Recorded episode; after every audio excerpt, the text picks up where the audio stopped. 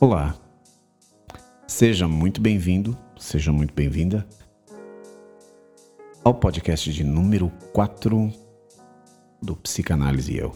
Eu sou Getúlio Tamide e, junto com o meu irmão Josimar, nós temos um canal no YouTube no qual nós falamos sobre psicanálise, neuropsicopedagogia, mas principalmente suporte e servimos de grupo de apoio para pessoas que são vítimas de outras pessoas com o transtorno da personalidade narcisista. Quando nós dizemos vítimas, às vezes pode parecer cruel dizer que uma pessoa que tem o transtorno da personalidade narcisista faz vítimas. Mas na prática, o que nós temos visto no dia a dia, relato após relato, no nosso canal, nós temos percebido que são inúmeras vítimas dia após dia, contando suas experiências, contando aquilo que elas aquilo que elas passam. E por isso eu gostaria de convidar para convidar você para escutar algo importante a respeito das impressões. As impressões que você tem ao se relacionar com uma pessoa com este tipo de transtorno. Fica comigo e escuta isso. Então, a base para você não se tornar vítima de um narcisista encoberto ou de um psicopata ou pessoas manipuladoras é você se conhecer em primeiro lugar, conhecer a ti mesmo. Então, um mergulho numa, numa, num, num processo de autoconhecimento é sempre muito bem-vindo, é sempre muito, né, muito bom que aconteça eles são encobertos porque eles se passam como pessoas normais na sociedade, como pessoas que, principalmente pessoas carismáticas, caridosas, pessoas muitas vezes é, alguns deles são muito, muito carismáticos, como eu já disse, mas são extremamente é, aparentemente motivadores, que querem tirar o melhor das pessoas, né? Que motivam, vamos lá, você consegue, você é o melhor e tal. Mas uma dica que eu quero te dar aqui é que existe sempre uma, uma coisinha que você sente. Talvez você não perceba, mas você sente uma certa estranheza em algumas atitudes. Quer ver uma atitude muito típica que pode acontecer?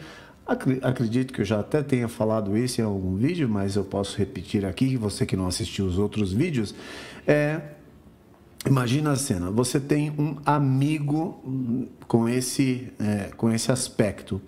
E vocês vão a uma padaria tomar um café. E você, é, ele no estacionamento, ou ela, né, ele ou ela no estacionamento, pega no teu braço e fala assim: Cara, sabe, eu gosto muito de você. Você é 10, você é demais, você, você é maravilhoso, você é o cara. E você vai conseguir e tal. Fala até palavras motivadoras. Aí você sai, vocês se dirigem, vocês entram até a padaria, vocês entram na padaria. Quando essa pessoa entra na padaria, ela já tem aquela postura assim de superioridade. Ela, bom dia, bom dia, bom dia, né? Já dá aquela, aquele bom dia geral. Parece que ele entrou assim, tipo, olhem para mim, eu estou aqui. Aí ele senta com aquela postura, com aquela panca toda, ou ela, né, faz isso. E aí você percebe que isso começa a te incomodar. Aí vem aquela funcionáriazinha da padaria, humilde, que pega no batente às 5h30 da manhã, que pega o ônibus lotado às 5h30 da manhã para ir para o trabalho, e ela chega lá, posso, pois não, posso fazer o pedido de vocês? É, eu quero um pão na chapa com é, requeijão, é, mas não, não, não faz muito, é, não põe muito requeijão não e tal. Ah, aí, então, ai, olha só. Sabe, ele, ele não fala, essa pessoa não tem nem a coragem de falar assim. Obrigado, viu? Obrigado. Né? É, você pode colocar um pouquinho mais de açúcar no café? Fico muito agradecido se você fizer isso. Não, ele já pede o negócio, vira para você. Ele tratou aquela pessoa como se fosse um empregado, um capataz, um serviçal, um lixo humano e ele vira para você e muda a chave completamente fala assim: passa a mão no teu braço, bate nas tuas, né, no teu ombro e fala assim: "Puxa, e aí, me fala de você". Esse sentimento que você tem né, que você sente assim, você, você tem aquela percepção, no fundo, no fundo, você fica confuso e você fica pensando: meu, ele tratou a funcionária, ela tratou a funcionária que nem um lixo e agora vira para mim. Mas como ele é teu amigo, tua amiga, você passa por cima dessa análise que você já está fazendo, desse comportamento dele ou dela, e você ignora totalmente. Você fala assim: não, vai ver que é porque não conhece, né? Porque se ele conhecer aquela pessoa como ele me conhece ou ela me conhece, é claro que ele vai tratar diferente. Não, você se engana ele não ia tratar diferente. Ele só ia tratar diferente com um aspecto. Se ele tiver interesse em ter alguma coisa que ele não tem, mas aquela pessoa tem.